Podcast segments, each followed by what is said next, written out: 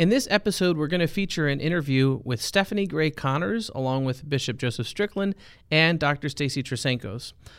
Dr. Trasancos and Bishop Strickland will be talking with Stephanie about her new book, Conceived by Science Thinking Carefully and Compassionately About Infertility and IVF. During the conversation, the three of them will discuss why the church teaches that in vitro fertilization should not be used and how we can compassionately have a dialogue with people who struggle, in particular with infertility. So I hope you enjoy this discussion. In the name of the Father, and of the Son, and of the Holy Spirit, amen. Eternal Father, you called St. Philip the Evangelist to open his mouth and begin with Scripture tell the good news of Jesus Christ. By virtue of our baptism, we too are called to work for the salvation of souls. Instill in our hearts the zeal of St. Philip, that we may convert hearts and minds to your Son, Jesus Christ, our Savior, who lives and reigns forever and ever. Amen. In the name of the Father, and of the Son, and of the Holy Spirit. Amen. Stephanie, it's great to have you with us to uh, talk about your new book, um, Infertility and IVF. And uh, just, I thank you again for the great ways you support exactly the work that is talked about in the St. Philip uh, Institute prayer to share the good news of Jesus Christ. So thank you for joining us. I'm glad to have Dr. Stacy Trasancos with us again to talk about very important things that hopefully can guide people in the light of Christ. Well, thanks for having me on. Dr. Stacy, any uh, comments to start with, or you want to just no, jump into the book? Well, I just echo um, that it's wonderful to be able to sit down and talk with you. I've been looking forward to this conversation. I appreciate the book you wrote, Conceived by Science. Um, thinking carefully and criti- and compassionately about infertility and IVF because I, I'm, I appreciate that you added that subtitle in there, thinking compassionately uh, it's a tough issue for people to talk about, and, and I'm thankful for your book and your expertise here to help us know how to talk to people about this and stand up for the truth. Mm. Well, I'm grateful for that. And, you know, I really began to see over time in my pro life work that there was a lack of formation on the particular issue of reproductive technology, specifically in vitro fertilization. But at the same time, to adequately educate people on that, one has to be sensitive to the great cross of infertility. And that's indeed, as you mentioned, that subtitle, Thinking Compassionately, is I wanted to be able to communicate truth and love uh, to those who are really walking that painful journey of infertility, as well as others. And really, you're you're getting into it, Stephanie. But I always like to know from an author what inspired the book. Um, it sounds like you've pretty much already told us that that lack of catechesis, really. That that lack of catechesis was something I was becoming aware of through my pro life speaking. Uh, I began working full time in the pro life movement when I was 21. I'm now 41, so it's been two decades of being a pro life apologist, traveling around the world, speaking and debating on the topic of abortion. And about six years ago or so, I added into my repertoire, you could say, equipping people how to think uh, persuasively and from a pro life perspective on the topic of uh, assisted suicide. So I went from one end of life to the other end of life. And then it was in the last couple years that as audience members would ask me, what do you think about in vitro fertilization? Mm-hmm. What about frozen embryos? What should we do with frozen embryos? I realized as I was answering people's questions on that topic that there was this need that needed to be addressed. And so, since you could say my expertise is apologetics, teaching people how to think winsomely, communicate mm-hmm. persuasively mm-hmm. on these bioethical issues, I thought, okay, I'm going to take my approach of question asking and storytelling that I have applied to abortion and assisted suicide, and now I'm going to apply it to this topic of in vitro fertilization. Great. Um, and I echo what Dr. Stacy said about the, the subtitle.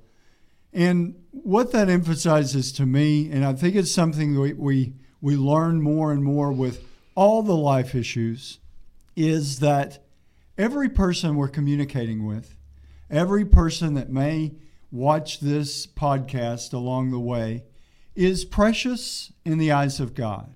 And this isn't about condemning anyone or or pushing aside those who have done this or haven't done that, but it's getting the truth to everyone in a in a compassionate way. That's the greatest compassion is to share the truth. And I think that that your subtitle on this book of being careful and being really aware of the deep hurts and concerns and issues that people are it goes to the very heart of couples and families of women of mothers and fathers and to be sensitive to all of that and to really transmit to people because again in the abortion world I think we're learning as a church and as those who are pro life that the woman who has a child in her womb is just as precious as the child whose life we're trying to protect. Certainly, there are various levels of um, innocence and various levels of inability to act, of, of weakness, you might say, or, or just lack of control that we always have to keep in awareness but I think that we just have to emphasize that that anyone, any man or woman that picks up this book to read it is precious before God. And that doesn't cease. No matter what we do, no matter how we've wandered, the Lord is always calling us back in His love. And I think we have to approach these sensitive topics in that sort of spirit and attitude. So thank you. Yep. Mm-hmm. You're, you're welcome. And, you know, I would say that each one of us is unrepeatable and irreplaceable. And as I began to address this topic with audiences, I was being asked about IVF from people who were conceived that way. Yeah. And I realized if I provide a moral critique of a certain method of coming into existence, then the individual who came into existence that way might feel it's an attack on mm-hmm. them that that means there's a moral critique on their very existence should they not be here and so to balance the head and the heart and to be able to communicate I can object to how someone came into existence without objecting to who came into existence. Right. That regardless of whether someone was con- conceived by lust or the violence of rape or love or technology, regardless of how someone was conceived, in all four of those cases, if you have an unrepeatable, irreplaceable individual, then we celebrate them, even if we don't always celebrate how they came to be. Yeah. Yeah, absolutely. So, just to get right down to the question, why is IVF so wrong? So, medically speaking, we have all this medical technology uh, that artificially we we use in artificial ways to heal our bodies. If um, if a couple has a problem and they can't conceive naturally, what's so wrong about artificially doing it in a lab to achieve the end of conceiving a child? What what is the basis of this argument? Yeah, great question. So I would say it comes down to the fact that although we can use technology, it's a means to an end. Mm-hmm. And sometimes technology is good, but sometimes it's bad. We see that with our use of the internet. You can use the internet to connect with family members overseas, to, you know, sell a car online, or you could use the internet for uh, looking at pornography. And we would say, whoa, not all those things are equal. There's a technology that's sometimes used for good, sometimes used for bad. So the same is true with medical devices or surgeries or interventions that are medical in nature. Sometimes they're good, sometimes they're bad. And the way we determine that is we look at, for example, is that intervention correcting an underlying problem and restoring the body to how God designed it to function? And the answer with IVF is it doesn't do that. IVF doesn't correct someone's underlying infertility, but rather it overrides the problem and creates a new way of bringing human beings into existence. And so then we have to ask how did God, our creator, design human beings to come into existence? And the way he designed that was as a fruit of sexual intimacy, that because we are subjects and not objects, we shouldn't come into existence the way objects do. And objects are things that are manufactured. You have a, an assembly line at a car plant. Uh, but because the human person is not an object, we shouldn't be manufactured. And the problem with IVF is it manufactures, in a sense, the human person like in a sense an assembly line where where someone's putting parts together and that someone isn't part of the marriage covenant it's not the husband and wife but their child is coming into existence at the hands of a stranger someone who's not part of that intimate private covenantal relationship.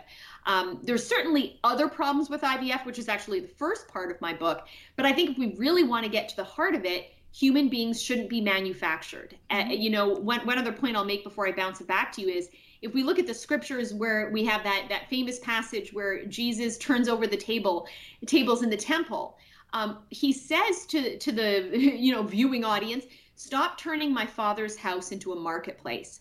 And Jesus saw the temple, the dwelling place of God, uh, being used for purposes outside of its main outside of its actual purpose.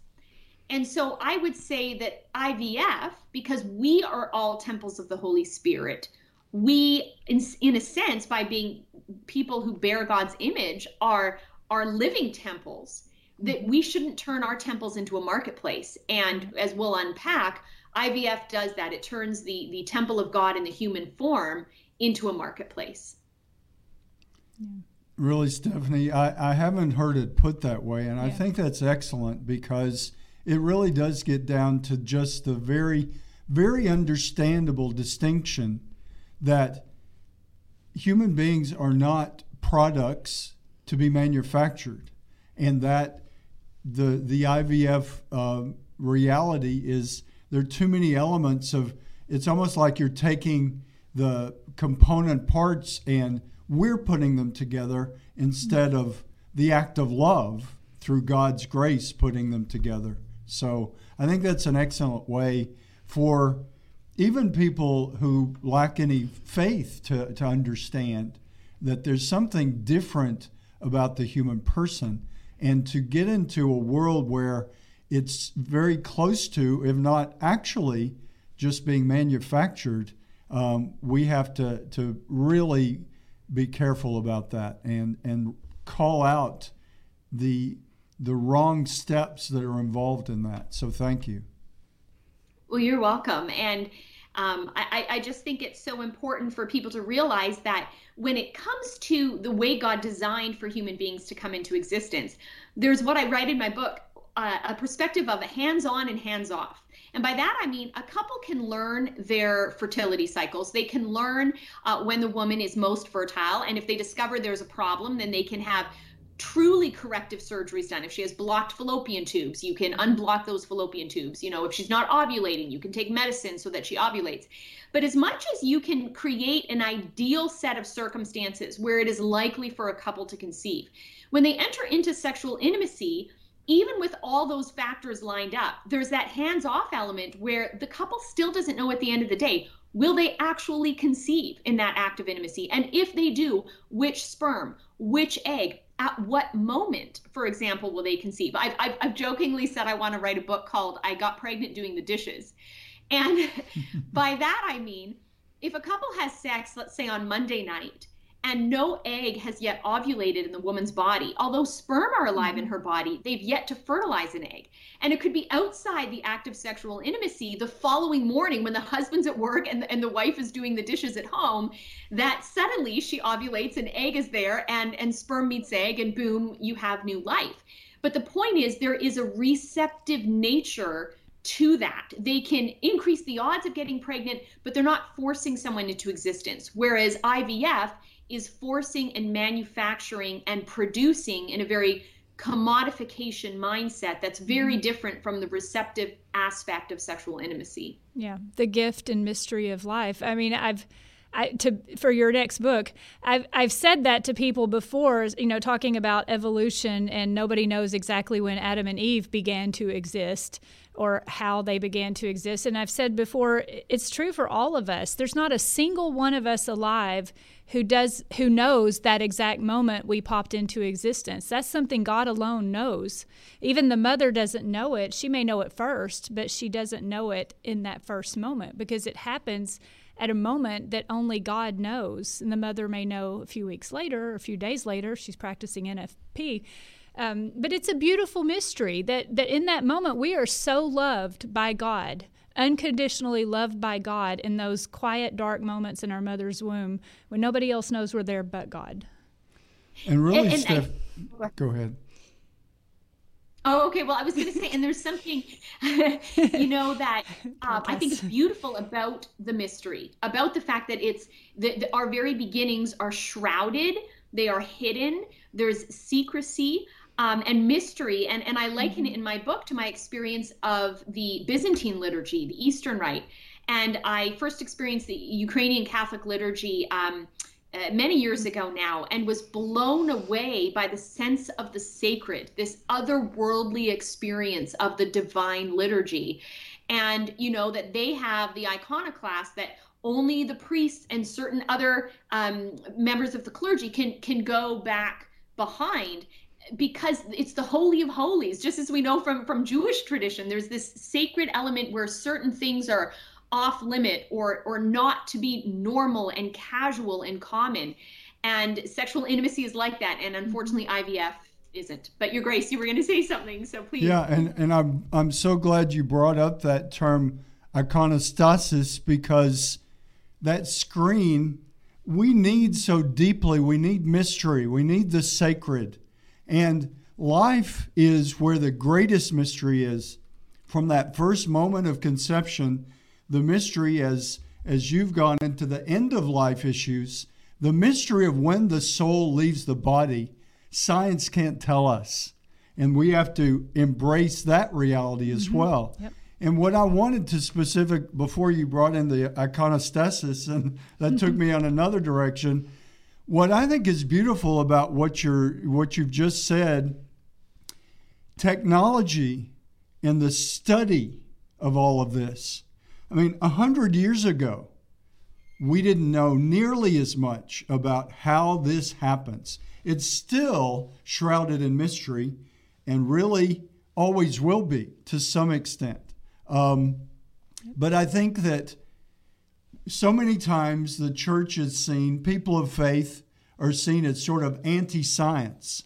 and that is, I know the, the wonderful doctor sitting next to me is, is trying to proclaim to the world how that is simply not true.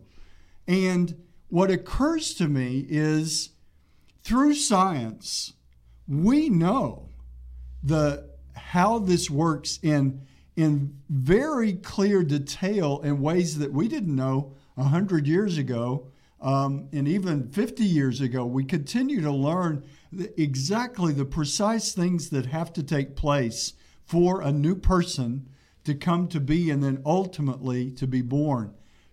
We can use that knowledge, like you were talking about with the internet. Here we are having a podcast talking about the sanctity of life. We could also have a podcast about evil things or about destructive things. So an instrument can be used in different ways. One of the issues that we have in the world is the whole issue of contraception, of interference in that process, preventing, trying to prevent a, a procreation from happening. And now with the IVF, it's sort of on the other side, trying to make it happen, whether it's God's plan or not. And I think that as people of faith and really for all humanity, the more we can help people to see that we've got to look at God's plan, we've got to look at the mystery. But that really just struck me as you were talking about the the using technology for IVF and bringing that, that sperm and that egg together, we also use technology to prevent the conception of a child. Yep. Interfering on either side of that is where we get off track as human beings. Yep. Mm-hmm, absolutely. It's this this attitude of are we working with nature um, and where nature isn't working correctly, are we restoring the body to its healthy function? Uh, or are we replacing that um, and suppressing that? So, in the case of contraception, you're suppressing the natural healthy function of the body, which is fertility. In the case of IVF, um, you're not actually correcting the problem, which is infertility, uh, and instead of following the designs for how we ought to be received into existence through a communion of persons, you're creating a new method of bringing someone into existence that involves division and separation of persons. You know, one of the things that I make I say is that God made sex necessary for how humans were to come into existence. And IVF makes sex entirely unnecessary. You don't need any sex to happen for IVF to occur. Whereas sex is to be a communion of persons with a husband and wife, and then the communion of persons between the mother and child, the child beginning her life beneath the mother's heart. With IVF, the man goes off on his own, typically masturbates. The woman could go without her husband to the clinic and have her eggs retrieved. And you have separation, no communion. Then the child comes into existence at the hands of a stranger, once again, separated from the father, separated from the mother. So one divides and the other unites. Stephanie, hard so pushing this because I, have been in conversations like this and I'm sometimes stumped. I'm, I'm not sure what to say. And I know you've got an answer for this, is why I'm asking you say you've got a couple sitting in front of you and maybe there there's a couple sitting with you and their child is sitting there too and the couple's older the child's a young adult you know what i'm going to say don't you and and the couple says yeah we we used ivf and we didn't have a problem with it. We know exactly all the things you're explaining. Our love withstood all of that. We were still united as a couple. We did what we needed to do to have our beautiful child the child who's now a young adult is sitting right next to him and the child says i know i came into existence this way but my mother and father loved me my whole life. They've raised me. We're a happy family. If it weren't for ivf we wouldn't all be here right now as a family. What do you say to that? Because i know there's relativism there but what do you say to that? Yeah great question. So uh, there's certainly a lot that can be said. The challenge in that particular situation is balancing the head and the heart and, mm-hmm. and treading the waters carefully insofar as being sensitive to not crush the spirit of the child conceived so that they know that they're valuable and loved and good and willed in God's eyes, even if God mm-hmm. didn't will the sin that brought about that particular child.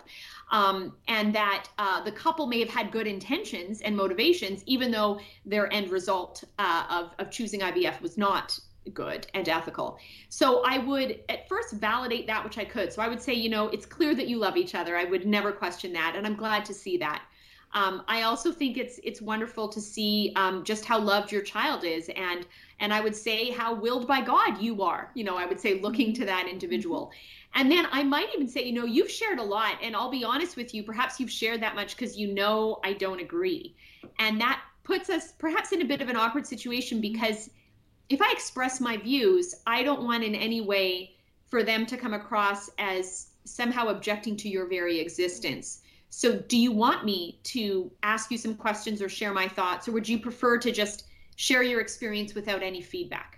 Yeah. And so I would actually, because it's so sensitive, kind of propose it that way. And let's say, yeah, no, you don't agree. I, I really want to know. I've never met someone like you. maybe, maybe they'll say, everyone I've spoken to says it's wonderful. We've conceived our child by IVF. How could it possibly be wrong?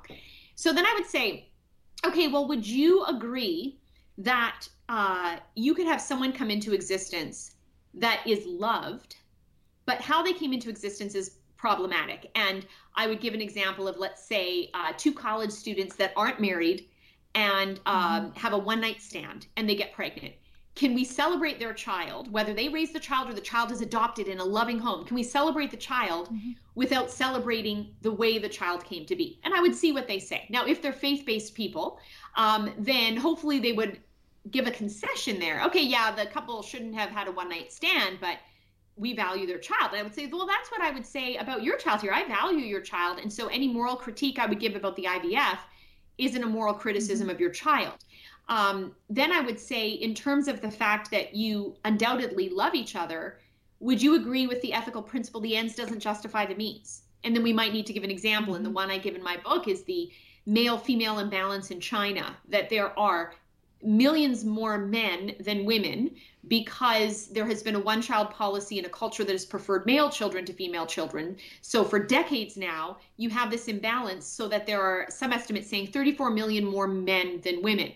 So the desire these men have for a wife is good. Would you agree with that? And they'll say, yes, of course it's good. And I would say now some of these men who desire wives, because it's hard to find a wife with this gender imbalance, um, sadly, some of the men are pursuing human trafficking, where they're hiring people to basically steal a woman to become their wife.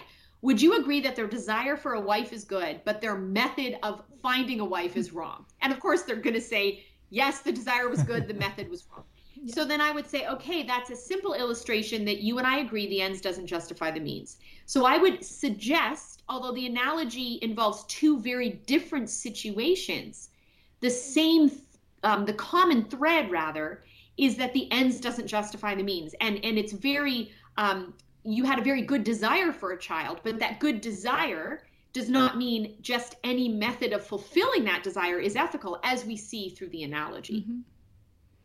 And you could probably, I think it's almost, I don't know if it's ever untrue. I, I think always if there's IVF, there are other children conceived that are frozen, discarded, donated to science. Uh, and, and to me, that's one of the most heartbreaking things there is when when the couple realizes what they've done that they now have children who are frozen and they ha- and I've talked to people in the situation they now have to make a decision what to do when they get it it's too late because there are children in a freezer somewhere. Absolutely. And that's one of the points I make early on in my book because I feel it's almost an easier argument for the average person to accept yeah. in terms of why we should object to IVF.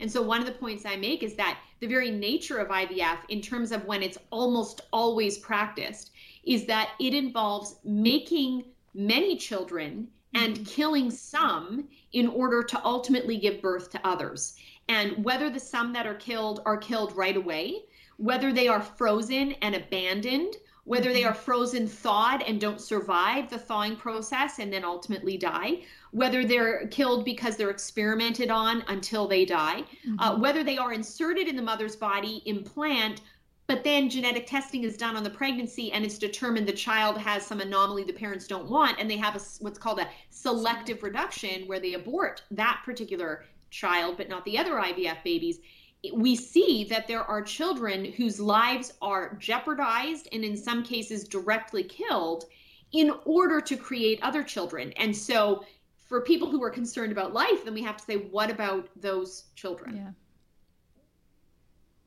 Yeah, really, I think you you highlight, and one of the challenges we face, even as we begin with people of faith that are just not well catechized.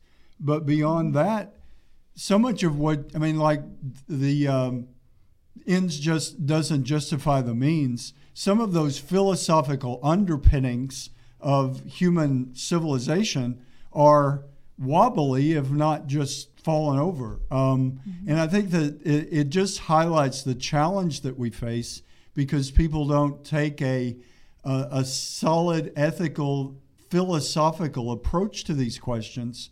And, you know, so much of it is emotion driven, just like the, mm-hmm. imagine all the ways that that scenario that you described with a couple that had IVF, and we probably all know mm-hmm. people that fit into that scenario. Mm-hmm. That can go bad in so many ways. Mm-hmm. And I think it goes back to the sensitivity that yeah. you bring into this book um, is is absolutely necessary. The bottom line for people who believe in the sanctity of life is that if there's a person there, they are precious, unrepeatable children of God. And that's where uh, the IVF approach, again, it goes back to well, you get 10 prototypes and select the, the best one.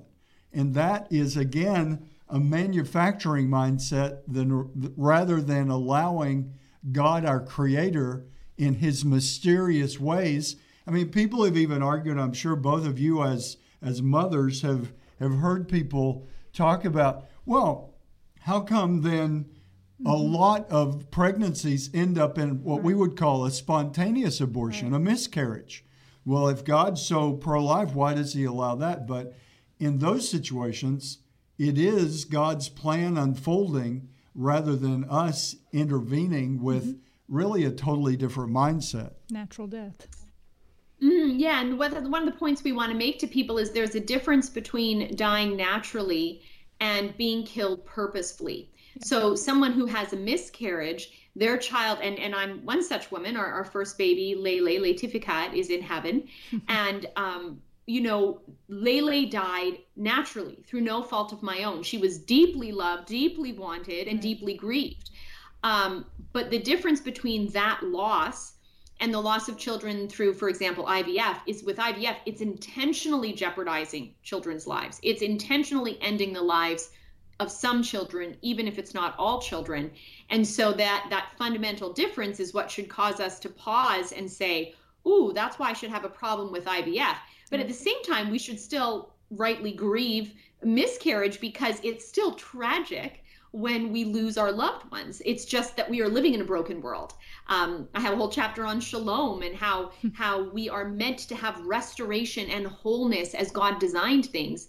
And ultimately, in in the next in the world to come, we will have that. But as much as we can try to reweave shalom and restore things to how they ought to be, we're continually up against the fact that this is a broken world with imperfection, and as a result of sin, death entered the world. So we're all going to have to experience death ourselves and the death of our loved ones. But that never gives us license to inflict death.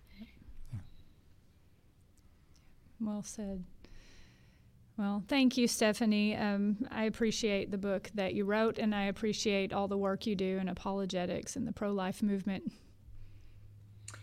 Well, thank you so much, and and my real hope is that it's it's a blessing, especially for the people who struggle with that cross of infertility. And as as Bishop mentioned, you know, there's a lot of emotions involved, and that's exactly why I started the book and ended the book with the stories of people for whom infertility has been their story. And and what have my friends said when they let me interview them for this book and how have they lived with this cross and endured it and and found hope even amidst dark times. So hopefully others who share that experience can find hope in the book as well. Yeah absolutely. Thank you again stephanie. And and we pray that your book really begins to open the door to some loving and caring but truth-filled conversations that help people navigate this broken world more according to God's plan and according to God's will. So thank you.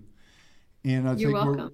we're ready to uh, conclude with a blessing for both of you wonderful women, your families, and for all of those who will listen to this podcast. Almighty God, we ask your blessing. Help us to rejoice in the opportunity in the minds and the abilities you've given us to understand the mysteries to a point and to always be ready to embrace further and deeper mystery the mysteries of life, the mysteries of you as our God who is love. Guide us always in your spirit. May the Immaculate Virgin Mary and all the saints intercede for us. And we ask this blessing in the name of the Father, and of the Son, and of the Holy Spirit. Amen.